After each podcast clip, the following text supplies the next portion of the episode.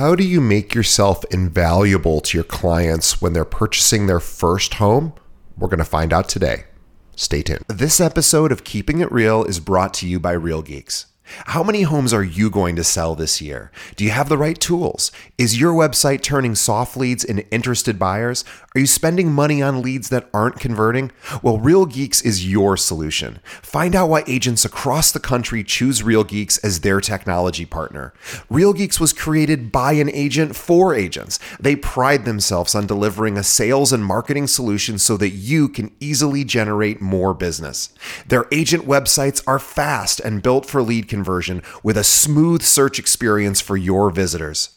Real Geeks also includes an easy to use agent CRM. So once a lead signs up on your website, you can track their interest and have great follow up conversations. Real Geeks is loaded with a ton of marketing tools to nurture your leads and increase brand awareness. Visit realgeeks.com forward slash keeping it real pod and find out why realtors come to Real Geeks to generate more business. Again, visit realgeeks.com forward slash keeping it real pod. And now, on to our show.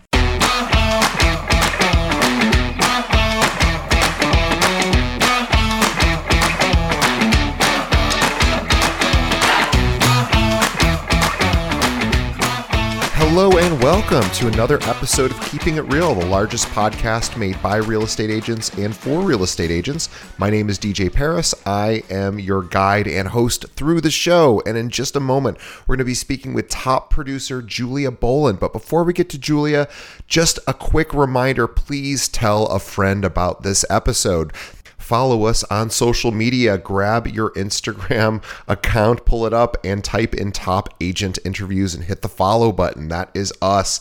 We are pulling uh, clips from all of our episodes and serving those up to you every couple of days there with some tips to help you stay on target. All right, guys, enough from me. Let's get to the main event my conversation with Julia Boland.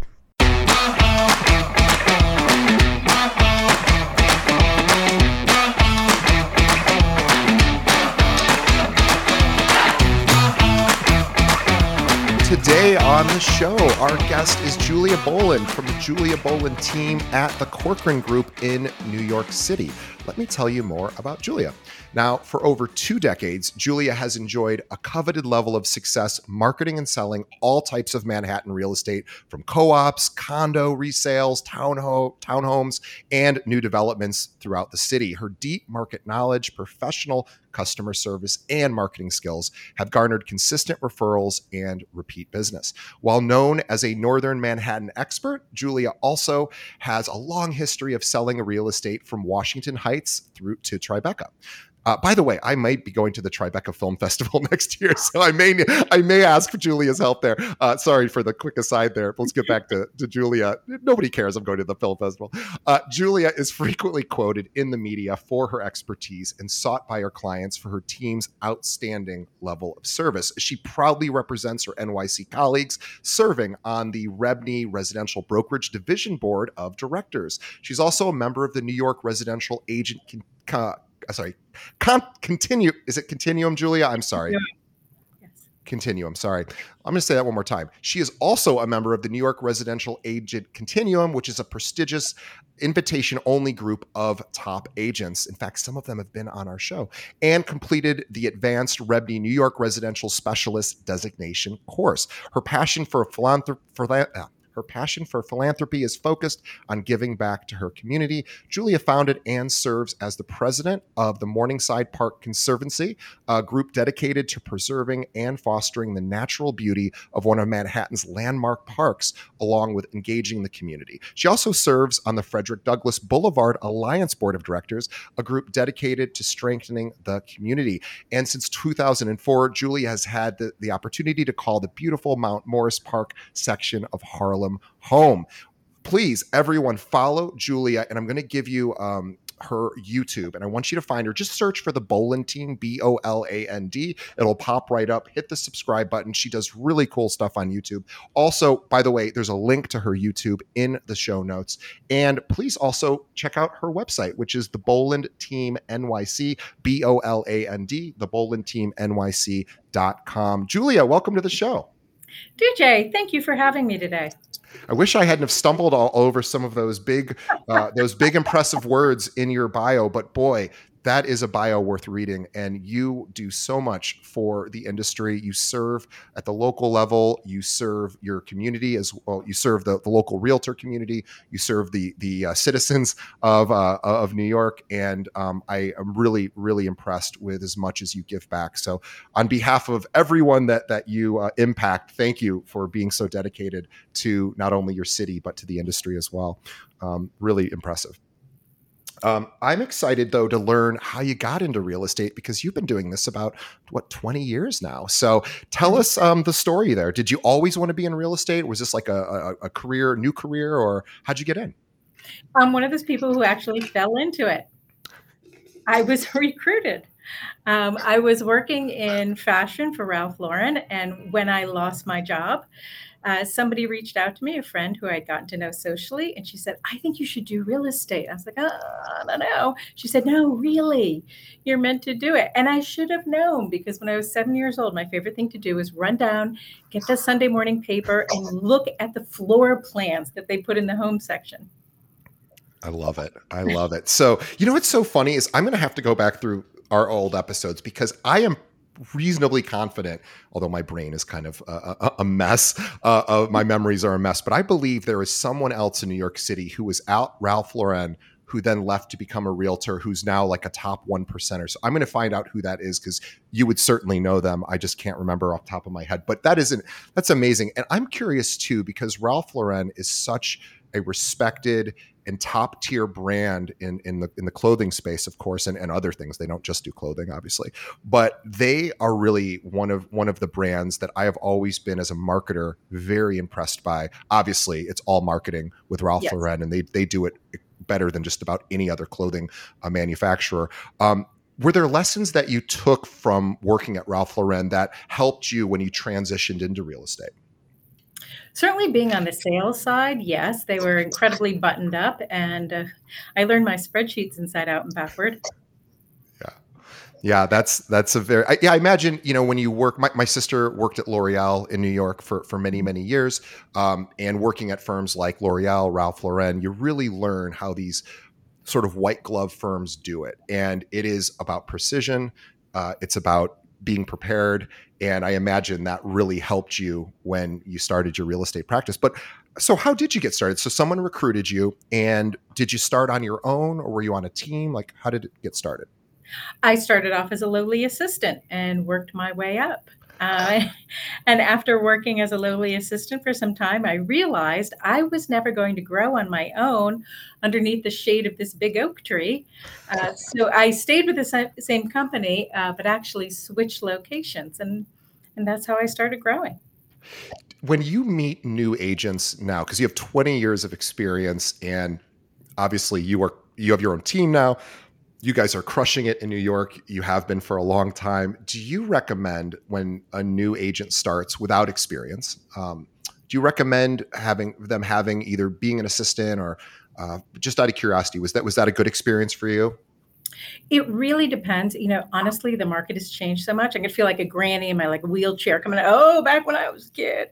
but you know, it, it, was a very, very different market um, then. But today it's incredibly competitive.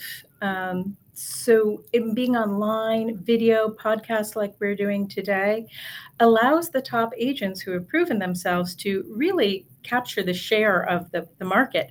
So, if you are a new agent, unless you're coming in and you uh, have a huge amount of contacts from another business, located in the city with people who will specifically and buy or sell with you, I think it can be very hard if you're not on a team because no one necessarily wants to trust you with what could possibly be one of their largest investments unless they know you have the experience. So, what I do for agents who join me is I really like to let them grow their business. I'm very big on promoting them and helping them grow their business under my umbrella, but they can always leverage my experience. I have a guy who joined me a year and a half ago. He does that all the time on pitches. He knows he's not up to snuff on a pitch. I come in, I pitch, and then I just, you know, guide him through the process, and he's doing a great job.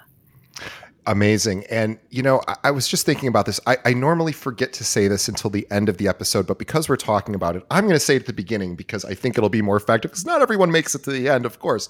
Julia is, uh, has a team. She's with Corcoran in Manhattan, Corcoran Group, rather. Um, I'm sorry, did I say that right? Yeah, the Corcoran Group in, in New York uh-huh. City. Um, and uh, she uh, is is, you know is always looking at her team and possibly you know if you are somebody who is looking for a mentor a coach um, somebody maybe the team you're on or maybe you're an individual practitioner but maybe the team you're on isn't giving you everything you need or your brokerage isn't giving you the right training and support. You know, they don't take every agent, obviously, but if you think you could be of service to Julia and you think you guys could have a mutually beneficial relationship, reach out to her because this is an opportunity to work with one of the very top realtors. And I'll just peel back the curtain. I'm going to slightly embarrass Julia just for one second, only because she'd be way too polite to say this, but I'm not too polite. So, um, th- this is I've been doing about five, I've done almost 500 episodes of these. And mo- I love all of my guests. I really do. I'm so honored people come on the show. Julia w- is so prepared, and I'm not trying to put any pressure on her because it's my job to make Julia, um, th- you know, to, to make this episode go smoothly. She is so prepared, and that is how I, I have to assume she prepares for all of her client interactions as well as working with her team. She is the real deal. So if you aren't satisfied and you're in New York and you're an agent, you're not getting what you need, reach out to her. No guarantee that she'd be a great fit with you, but obviously somebody to reach out to and she's a heck of a nice person too. So just reach out to her regardless. All right back to back to the cool stuff. Hey, um, can i do a plug for my company yes, because please. i love the corcoran group um, they're celebrating their 50th anniversary five years of you know just outstanding excellence. Um, and the reason I love growing my team here is because they do such an amazing job of training new agents. A new agent can't even come near me for the first two weeks. Of course, they can, I'm joking, but they're in boot camp for two weeks and they're really getting some intensive training that I wouldn't have the time or energy to do. Uh, and that's really one of many reasons I love the Corcoran Group. Yeah, it's it's a great company. Many many of our guests are Corcoran people, and not one of them has ever said anything like, "Yeah, not not so great there." Everyone loves it, so definitely reach out. One of the top white glove firms for sure. So um, we have we have it here in Chicago as well, and all the Corcoran agents I know are awesome here, um, as well as in New York City and everywhere else. They're a great great company. Um, so reach out to Julia if you're like, hey, maybe uh, this is the year of recruiting. Everyone, this is the year of teams. So if you're not you like your team or you're not on a team, reach out to Julia. Okay. Um, Julia, I want to talk about because I think you know, with all of uh, your pedigree and, and all of the ways you give back, obviously super impressive. But I am always so impressed with realtors in New York City because there's so many things working against realtors in New York City. Number one, cost, obviously. Price is, oh my goodness, obviously crazy. Um, co-ops and having to you know if, if anyone listening has never dealt with a co-op most of us probably haven't that's its own sort sort of crazy that can be a wrinkle in, in a transaction. And it's just a hard city to work in because there's a lot of agents. Everyone's, you know, working on this island trying to uh, to to grab market share. And I am really interested on, you know, my, I remember when my sister bought uh, her condo. She was in the West Village. She was lucky enough to get a, a one on Barrow Street Wow. fifth floor walk up. Um, yeah, no no air conditioning or like a little window unit, little mini fridge. Amazing. You you know these, yeah. Um, and and you know it was it was crazy, and it's really a different experience. And I I think it's always great to hear how it works in other cities. So can you talk a little bit about kind of the first time buying process in for New Yorkers? Because again, it, it's a different process than it is in most other cities. It is. And I have to say, while I do work with the like total first time home buyer, like we've never bought a home before, I work with a lot of people who have bought and sold multiple properties across the country. And they come here and they're just, their mind is blown. They can't believe, you know, what's going on here. And my, there's a few favorites. One is, I'm not buying a co op. And then when they realize that 70% of the housing stock your co-ops, so okay, you're going to probably buy a co-op. yeah, 70% of your choice just went out the window, and a lot of the condominiums are new and really expensive. So we get around that, and you know, co-ops get a bad rap. they're really not that bad. You just have to know what what you're in for. Yeah. Right. Condos can be owners. And I always say it's like it's building by building. And everybody thinks all co-ops, all condos are the same. Oh no, no, no, no. Because buildings and boards, buildings have their history of when they were built, uh, all their legal structures add to the policies, uh, and then you have the board and the people who run the building and their policies. So it it always makes for an interesting transaction. Uh, let's for anyone out there who's not ever worked with a co-op, the the sort of the most unique part of a co-op is that because everyone has uh, a, a, an ownership percentage of the entire building there's you have to not only qualify for financing with you know your lender or, or if you're paying with cash obviously that's not a factor but then you have to uh, uh, usually do an interview with the board itself and they have to say you're exactly the kind of person we want in this building and there's usually uh, an in-person interview in most most of the cases. Is that is that right? I'm going to shed a little light on that because yeah, in new york, new york city where um, we have so many rules against discrimination, which is terrific. Uh, and you can really only discriminate on financing. Now, years ago, there was this sort of clubby approach. I think what really confuses people when they go to buy a co op is the fact that their bank might be willing to give them a mortgage at a certain debt to income rate ratio, but the co op might require like four, five, ten percent less than your bank does. And right. so I've had people say to me, but I got a mortgage. I'm like, eh, that doesn't matter. And the other thing is a lot of co-ops want to see that you have money in the bank after you close. And that could be anywhere from 12 to 24 months of your carrying costs, which includes your mortgage and your monthly maintenance. So the other big thing about New York City is to purchase, chances are good you're going to need a lot more cash than you imagine. Yeah, it's it is it is crazy. So, but it's but it's important to know. So it's it's I imagine if we were to pick you up and pluck you into another city, you would be like, "Oh, it is so much easier to to get things approved." But I think cutting your teeth in New mm-hmm. York is is really just so impressive. Um, let's let's talk about you know how does somebody know when they're in New York when they're ready because again the, the financial requirements are are typically more severe than in other cities um, how how do you get somebody ready who's renting how do you sort of get them in a place where they're like okay now it's time to to purchase a property well, sometimes I'm talking to people maybe two years before they're ready to buy. Uh, and that's okay because it's a big transition. And I'm always more than happy to start talking to people and, and, help them get prepared because what you think you should do and what you actually should do sometimes are different. I'll give you an example. I had a uh, young gentleman on the phone about six months ago, and he was concerned about his rental. And he thought that, you know, he should move to save rent. And mind you, he was moving within the same building. But the amount of money that he would have saved with that move versus what he would have spent on brokerage fee, another application, movers, all that. I said, no, stay where you are. Keep working, working hard at your job, get a bonus, come back to me. We're going to talk again in six months and we're going to see where the market is. And so he and I will check in every six months to say, is it time? Is it not time? Here are the options. I willing to say, do this, don't do that based on your experience. I think there's a lot of uh, realtors out there that really try to ride the fence. Like whatever my client wants is is what I'm going to do. And and yes, of course, we want to serve our clients' needs. Yeah. But being able, I think, as I've gotten older, um, what I look for in all of the service professionals, whether they're doctors or, or accountants or lawyers, whatever, uh, financial advisors, whoever's in my life that I pay a fee to to help me. I just go, just tell me what to do. Please tell me what to do.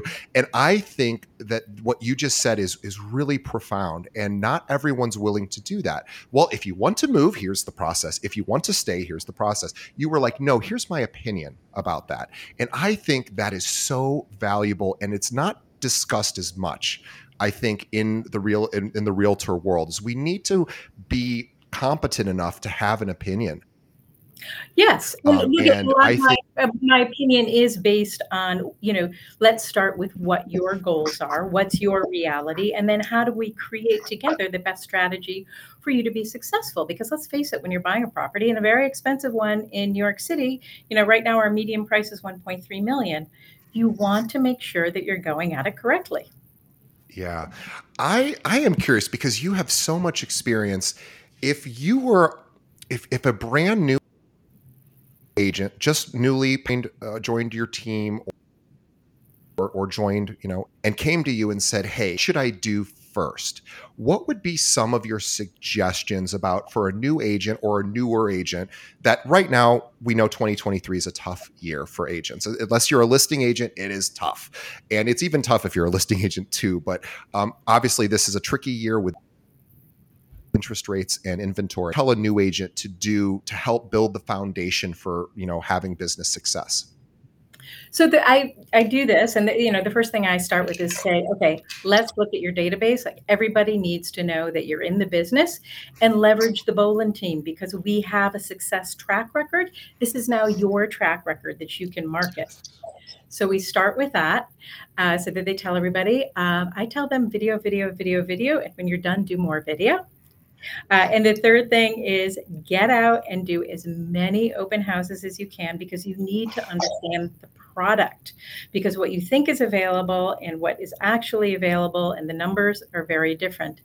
Uh, and then, you know, frankly, I tell a lot of people on my team focus on one geographic area. Now, that can be as, as big as they want, and I, I don't restrict anybody to a geographic area, certainly, but there's really only so much running around you can do and it can take you over an hour to get from one end of the island to another. That's just not and you can only know so much too right? Yeah. There's only so much knowledge retain. Right. So where do you hang out? What neighborhood do you like?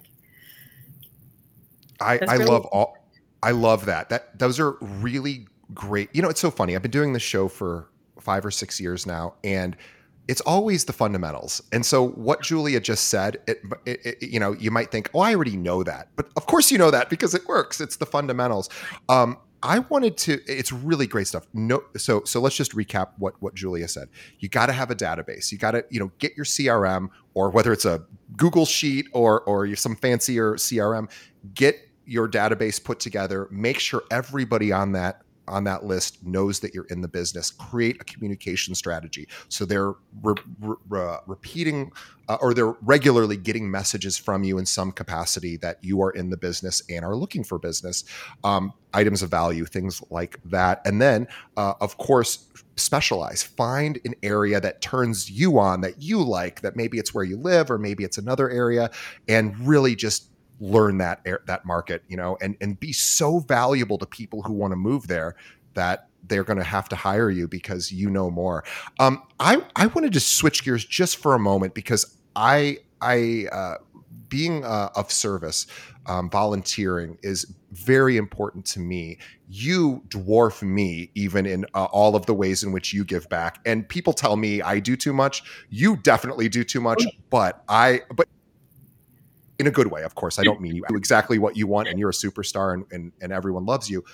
But I'm curious on you obviously have a passion for giving back. And I'm curious on why you give back as much as you do and how that has helped not so much get clients because that's not why you do it, but how that's helped you in your business. You know, there's a saying that just rings so true with me, which is givers get. Uh, a lot of times in this business, you can feel like you've knocked your head against a wall and you're not getting anywhere. I'm not getting leads. I'm not getting the clients I need. I'm not getting the deals I need. And I have always found that when I pivot from there to like, okay, who needs me to help them today? Who can I help? Suddenly, you know, I get distracted by giving back. And what do you know? In comes another deal. It is it is interesting how that works, right? And it's like uh, the way that I think about it is, you know, if you just look at it from a purely selfish perspective, because sometimes people go, will say to me, wow, you, you do a lot for others. I'm like, I'm actually kind of doing it for myself because it, it, it helps others, which I'm grateful for, but I just want to feel proud of myself. So there's this double, there's this sort of many benefits to, to being of service. Um, whether, and by the way, most people want to be of service, but most people are busy. They don't have as much uh, going on, or they have so much going on that they don't necessarily have time. So when they see people that are volunteering, it, it's always an inspiration. Um, I'm curious though, because you volunteer a lot within the real estate industry. How is that uh, uh impacted your you know your skill set or your ability to be of service to, to your clients i imagine it's it's only helped you Yeah, you know, New York City is big and it's complicated. So um, anytime you can expand your knowledge about how the industry works is very helpful. And I have learned so much since being on the board of the Real Estate Board of New York, which is only since this January. Uh, and it has really opened my eyes to some great opportunities. I'll give you an example. There's a new website that the Real Estate Board of New York has put together in conjunction with all of the firms here that's called CitySnap. Um, many people who are listening across the country might know it as HomeSnap. Yeah. Uh, we have our own version, CitySnap, and it's a it's a great product. It's developing. It's new. It you know it has some quirks, but they're very open to agents helping them, and I I think it's really going to be an outstanding resource for all New York City agents. Yeah, it's really exciting. New York is is also doesn't have an MLS, really a, a specific MLS. Oh, do we think that'll ever change? By the way, you are probably in the know no, that's why we have CitySnap. That's what I figured you would you would say. Um, but yeah, CitySnap is very cool. I've looked at it. It's uh, you know New York is special. They have to have their own special thing. Of course they should.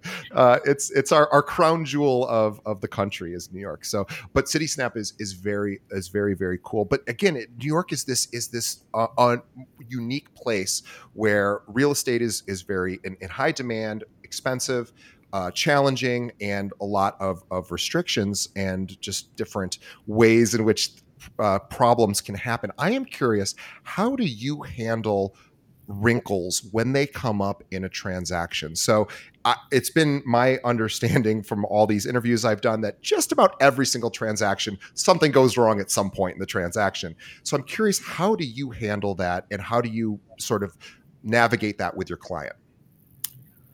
One of the best things that we have after over two decades of being in the industry is all these resources. So when something goes wrong, typically we know who to call, or we have already given out referrals to our clients for this is the mortgage person I think you should talk to. This is, uh, you know, and we give them a number, but we're only using ones that are vetted that we know don't cause problems because we learned the hard way.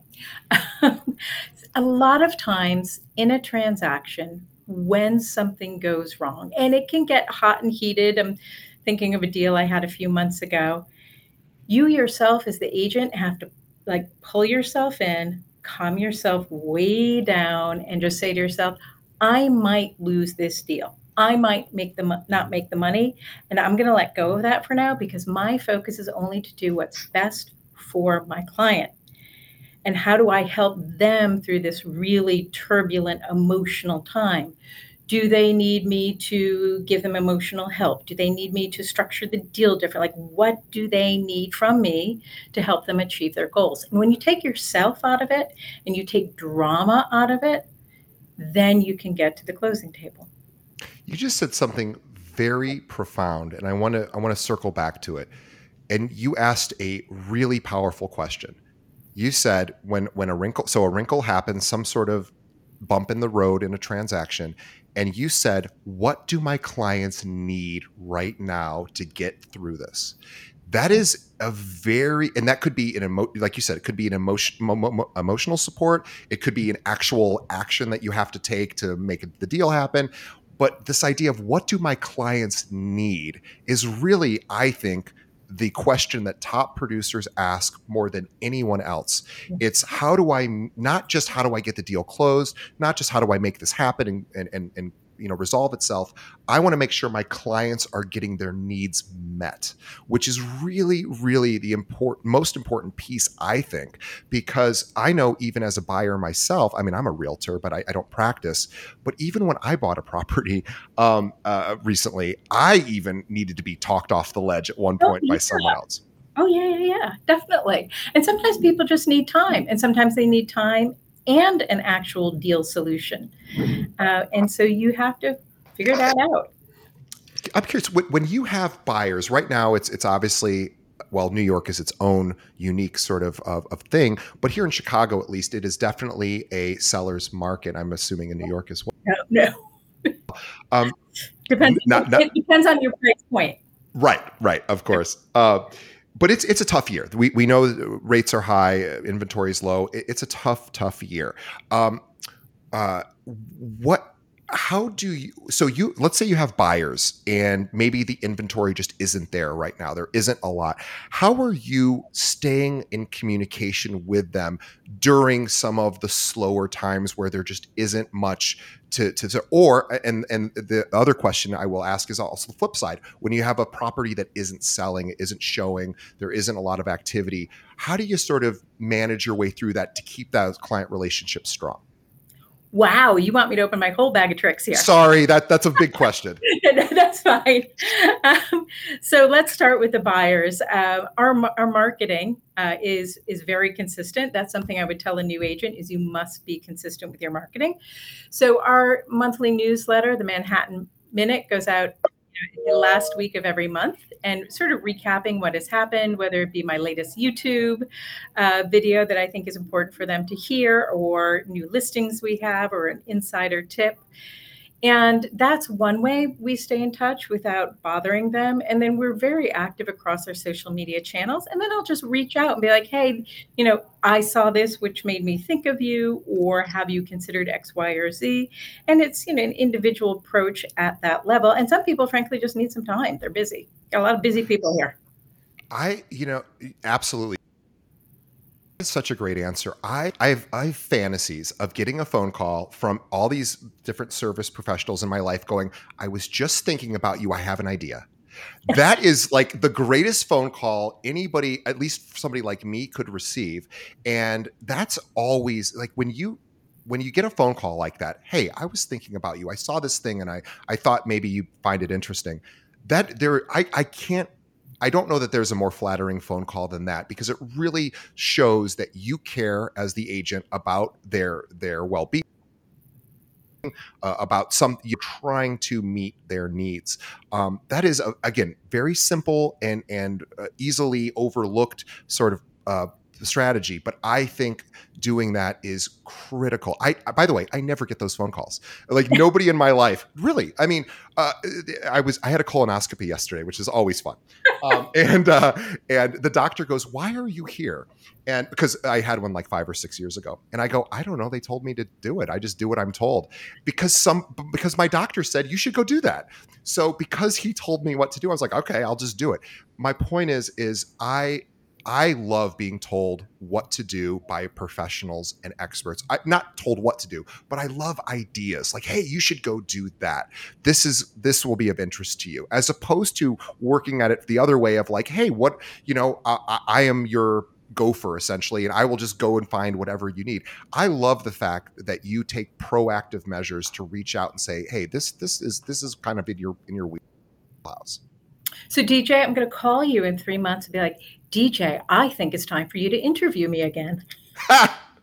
That's hey, you know what? You, it'll probably work. And because and by the way, that is how we get guests too. People reach out to us and say those things because look, there there's so much to learn from top producers. But what I I want to ask you, I, I want to switch gears and ask about listing presentations because this is always uh, a common uh, sort of question: is how do I win a listing presentation. And obviously, there's no right or wrong answer, but what do you do when you're in front, assuming that you may be in competition with a few other people who are also vying for that listing? What do you think you do that's a little bit unique and special that wins that listing?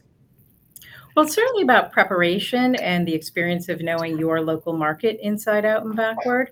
But apart from that, especially right now, we're asking ourselves, like, what do sellers need uh, to meet people where they are and what tools do we have? So for example they might you know a seller who has a condo or townhouse they might need to do a CEMA and i don't know if we've done the same way in the I, I think in the rest of the country you can assign a mortgage you can't here right. uh, it's a whole other convoluted thing but it's a way of helping the buyer save some serious cash. Uh, so that's one example you know we have resources for staging and you know trying to figure out where is the problem before i even list the property and how will i solve it.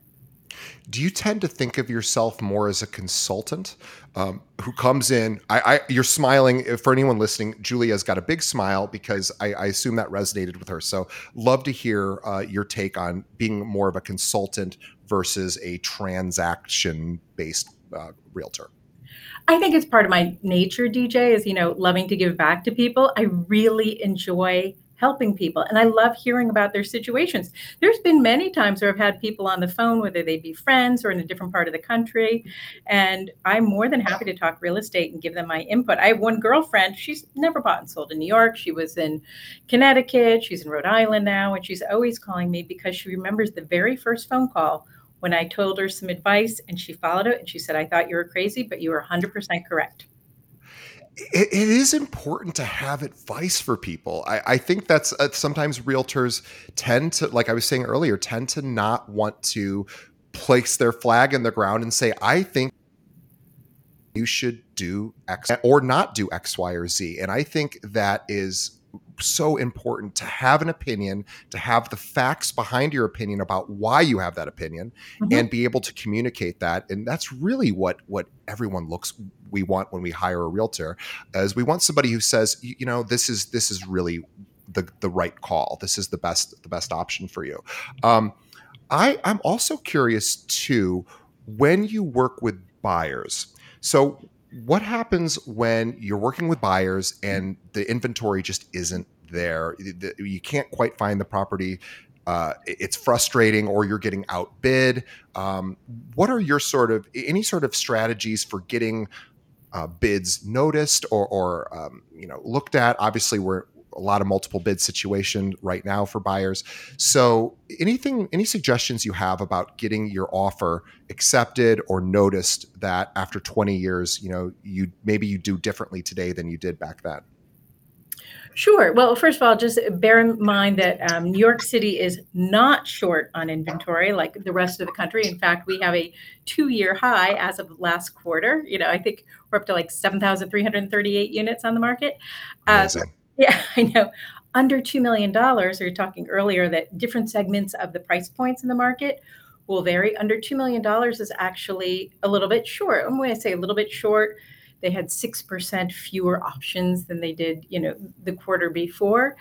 So I think once you're working with a buyer and you get a real feel for uh-huh. what they like, sometimes people say, I love this building. You can do things like write a letter to the building, ask the doorman. You know, there's all sorts of things. Certainly, when it comes to a bidding war, I'm always trying to talk to the listing broker and really get a deep understanding of what it is the seller needs. Sometimes there's an emotional component. Oh, you know, they they've loved this home, so they want to know somebody else is going to love it. Sometimes it's just like, show me the money. Um, you know, or um, you know, I've I've done this a few times, not in this market, but in a hot market I will put in an offer and say, you know, to the listing broker, yeah, 24 hours, take it or leave it. Uh, Love it. And I didn't have the guts to do that maybe even five years ago, but now I will because it's the worst thing that happens. You put in another offer, you claw it back, whatever. I like that though because there is a psychological component to that that creates urgency and also like I'm I have a serious offer. I I'm going to put expiration on this. So we because we we need to move. We need to make something happen. So I love I love all of those tips. That was mm-hmm. really really exceptional. Um, curious about staying in touch in between transactions. So you talked about, hey, I send out a monthly newsletter. Um, you know, we're, we're, if, if, I if I see something that that maybe reminds me of a client or something that I know they're interested in, I may reach out. But what are you doing to make sure your clients don't forget you? Obviously, nobody can forget you, but let's assume that you know people's lives are busy and they might not be thinking real estate all the time. So, what are some ways in which your team and in your group make sure that these people don't start going? Hmm, check out another team. Well, one of the things we we do is we have a CRM and we have your anniversary date in there, so we'll reach out to you. Uh, but recently, when I say recently, I mean the past year, I created the Harlem Condo Market Report. I live in Harlem. I know it very, very well. I know the history of many of these condos as they've only been built over the past 20 years. And so I will send out a quarterly report that is specific to that neighborhood. I have an agent on my team. He specializes in Washington Heights and Inwood. He does the same thing for that neighborhood. So we are giving them more granular information than they'll get in any company report. And it's just sort of firsthand knowledge about what we're seeing in the market today. And I think that's invaluable to sellers because it gives them, you know, a real understanding. Anybody can go online and get an estimate, but you know they're not they're not bad, but they're not necessarily accurate because they're not reflecting what's going on today in the buyer's mentality. I think that's really smart. You know, I, I think I think uh, I, I think a lot about Zillow because, of course, Zillow is the the predominant website that people use to search for properties in, in this country, and realtors have a love hate relationship uh, with Zillow. But the Zestimate is here to stay. Yeah. No love here. No love. so, it, totally understand, and and I, I totally get that, and uh, people that's where people go. So I think that's a huge opportunity for realtors to say, hey, this is an algorithm that that spit this out. I want to give you a more precise, uh, uh, you know, estimate on what I think your home, based on my 20 years of working this area. Because it, the way I always think about it is that's where people are going to look. So you need to know what's there, and then you come in and say they're not that accurate. I can give you a better a better estimate. Um, curious I, on on your take on that. I think the spin is a little different and not not spin from selling it but the, but sure. the reality and yes the algorithms are, are quite good i am remembering that you know last summer there was a lot of agents who were doing the you know why this estimate is no good i just sort of feel like you need more so that might be a baseline but then let's really delve into the story of the neighborhood. What's going on in the neighborhood? What opportunities are coming up? Are they developing the waterfront? Is there a new building plan? Uh, or have people left for a certain reason? Are they building a new transfer station? There's going to be garbage in the neighborhood. So like these are real life examples yes. of things that you know a zestimate cannot take into account. One trillion percent agree. So this is so critical because yes, any algor, uh, and, uh, uh, you know, AI is is going to you know be able to pump out a lot of uh, this data. Very, it does it already now. So you're right. People can get their estimate by going to Zillow or you know get an email them or ask. They don't necessarily know the direction of where that neighborhood or city or community. It's where you come in and you're like, I know this neighborhood. I know what's coming. I know the history.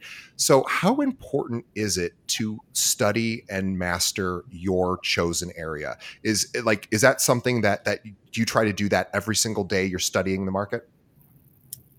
Yes, I, I am pretty much in the market every day. I try to take Saturdays off.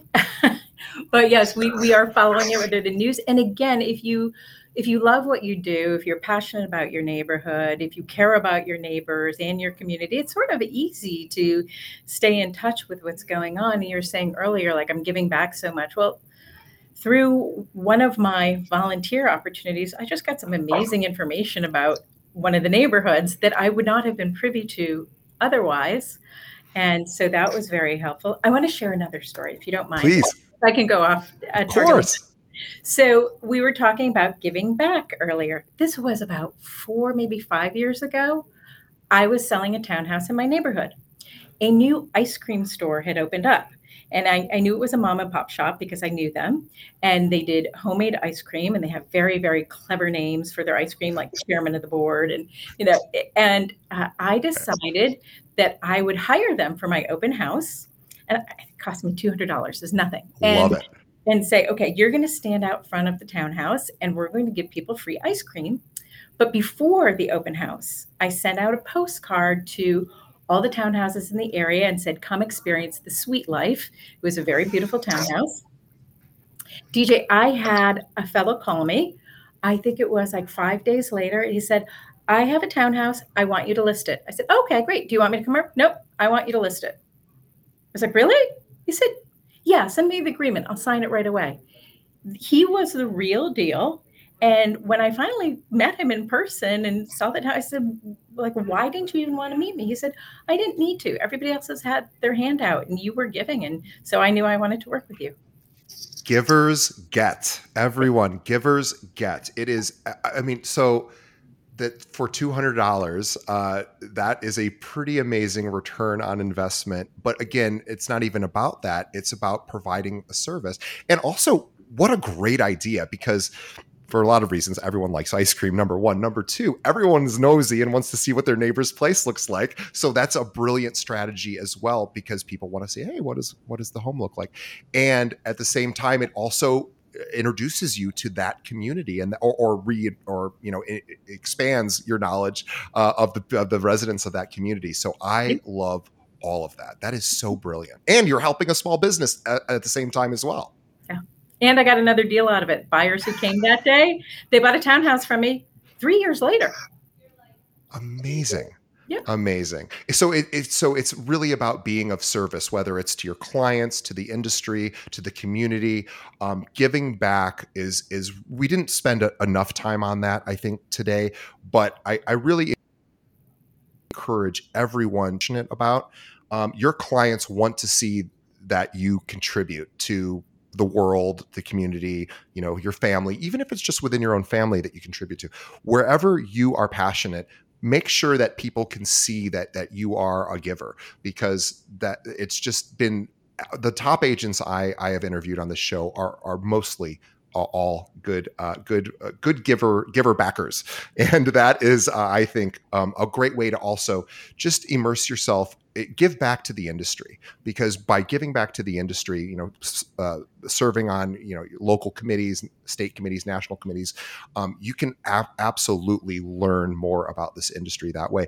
Um, curious about where you think the market is kind of headed and i know nobody has a crystal ball but mm-hmm. what are what is your outlook for like the rest of the year in, in new york? Um, how how is the housing market there?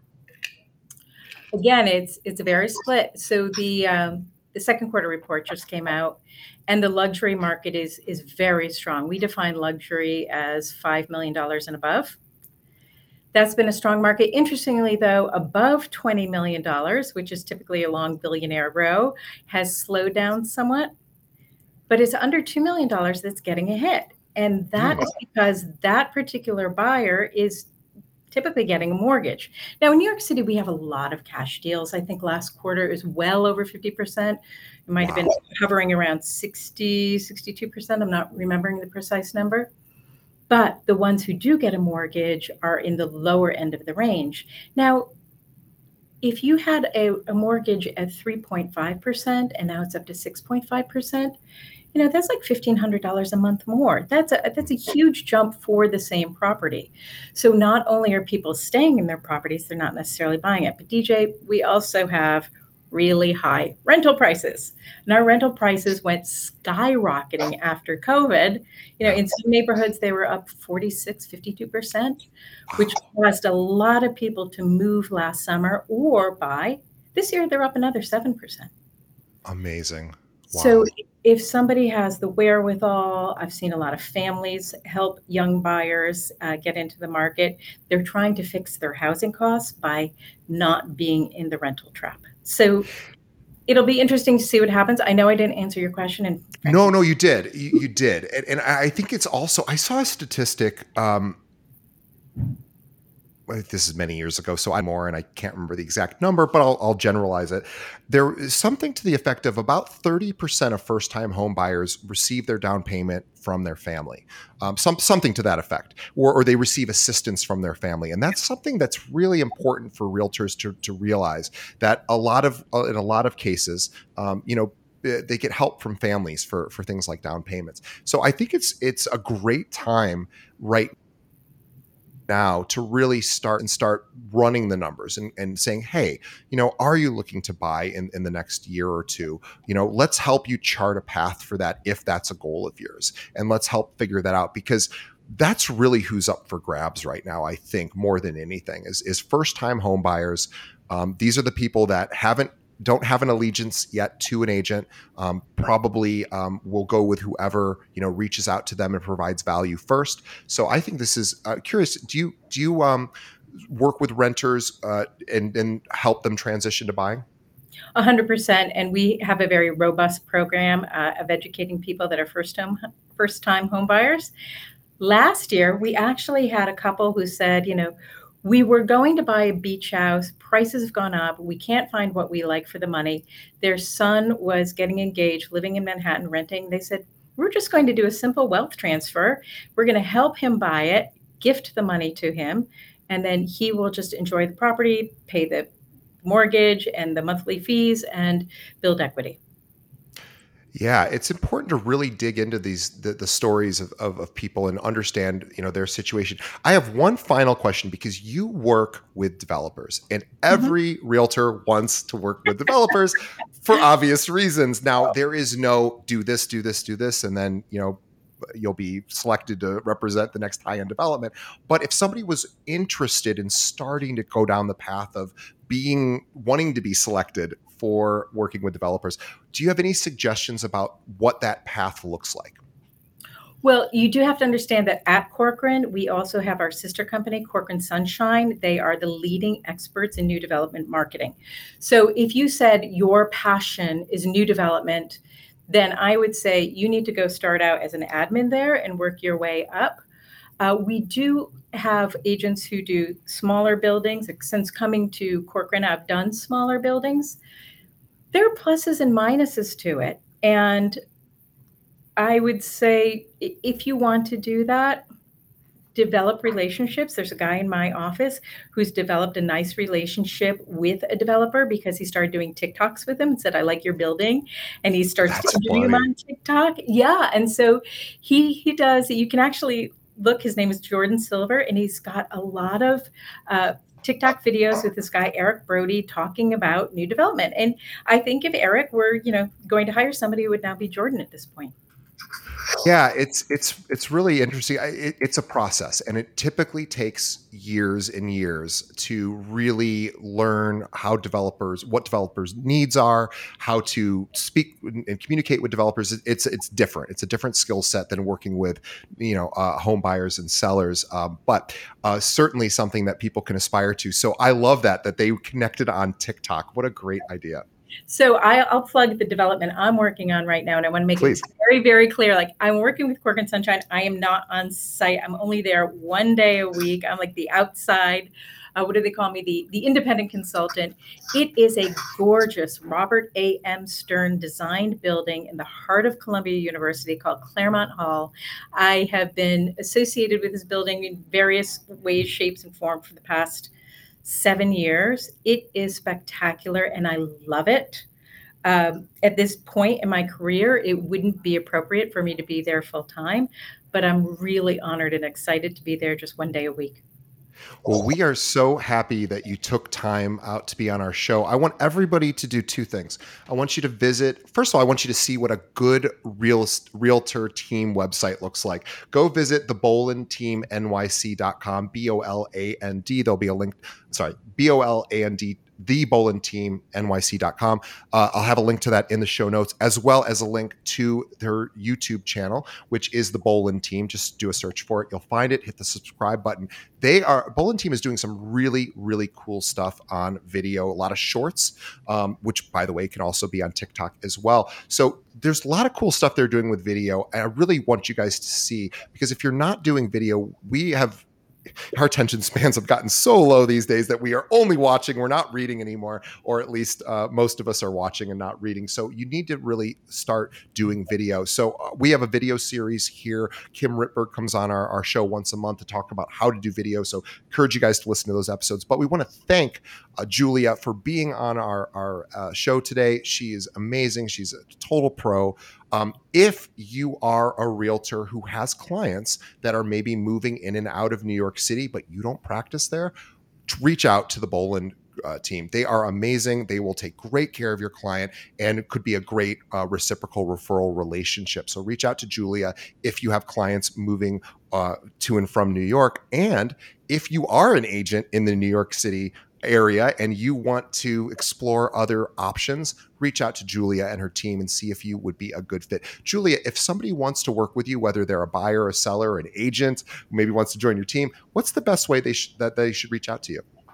They can email me at julia period boland at corcoran.com or reach out to me and send a text at 917 690 4861.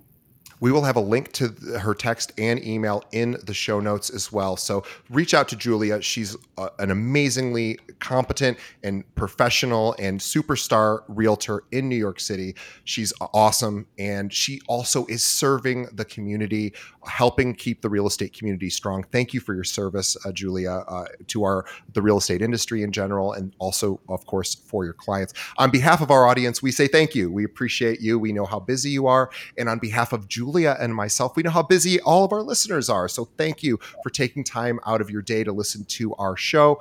And please tell a friend. Just think of one other realtor that could use this, uh, the information that Julia provided today. She had a lot of great tips. So please send them a a link, just one person, find somebody, send them a link to our, our website, keepingitrealpod.com, or have them pull up uh, any podcast app, search for Keeping It Real, hit that subscribe and like button.